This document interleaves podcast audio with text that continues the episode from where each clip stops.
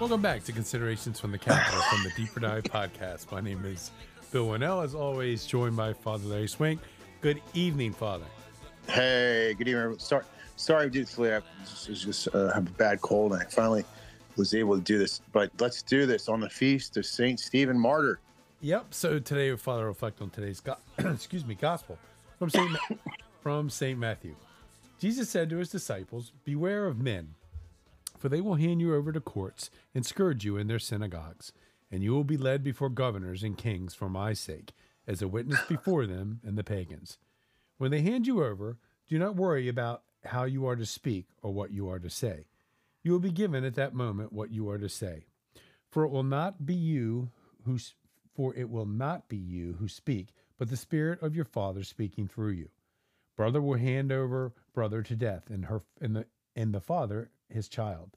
Children will rise up against parents and have them put to death. You will be hated by all because of the, my name, but whoever endures to the end will be saved. Father. Okay. All right, brothers and sisters. Well, you know, today it's, it's kind of a real switch, uh, um, a real quick uh, switch from celebration to martyrdom. And um, this goes way back to the early church. And there's a beautiful uh, homily that's given, excuse me, that's given years ago. And I, I quote it. It says, Yesterday we celebrated the birth in time of an eternal king. Today we celebrate the triumphant suffering of his soldier. Yesterday, our king, clothed in the robe of flesh, left his place in the virgin womb and graciously visited the world. Today, uh, his soldier leaves the tabernacle of his body and goes triumphantly to heaven. And so the love that brought Christ from heaven to earth raised Stephen from earth to heaven. Pretty awesome, huh?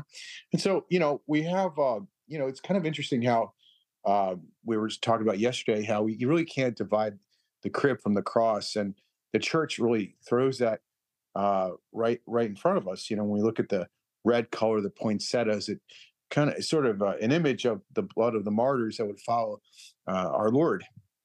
And Stephen is the proto martyr, the first of all the martyrs, a deacon of the church, um, probably of Greek origin.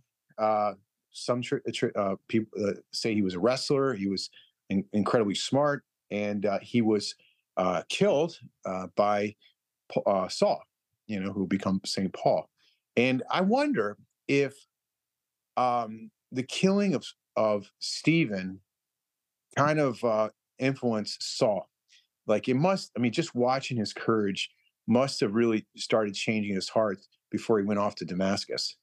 And uh, there's nothing more powerful than the uh, image of someone who is willing to suffer for the faith. And, uh, nothing is probably more more converting to people's hearts than someone who would die uh, for Christ, uh, for the baby Jesus, shall we say? So, once again, and uh, it says, and so the love that brought Christ from heaven to earth raised Stephen from earth to heaven. And uh, once again, in this gospel, it says, those who per- persevere to the end will be saved. Mm-hmm. So Stephen can be a great saint to go through just to persevere um, as you're sort of, you know, maybe uh, getting rid of a cold from Christmas or you're trying to get off that sugar coma from yesterday or whatever. Think about this great proto martyr, this first martyr who gave his life for Christ. St. Stephen Martyr, pray for us. God bless you all.